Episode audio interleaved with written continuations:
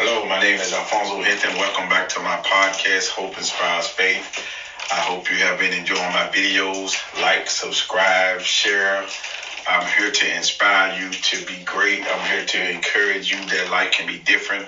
I'm here to let people know that it, everything doesn't have to be the way it seems. You have an alternative way of thinking if you just trust and believe. Today I want to talk about peace. Peace. What is your definition of peace? Peace is something that people say they don't have any of.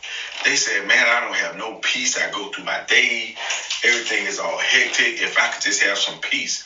But what if your definition of peace?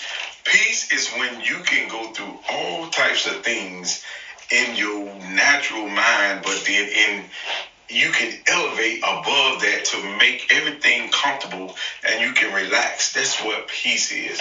Peace is when everything around you is in turmoil, but yet you can have the mindset to say, I accept the things that I can't I cannot change, and then I have the wisdom to know the difference. That's peace.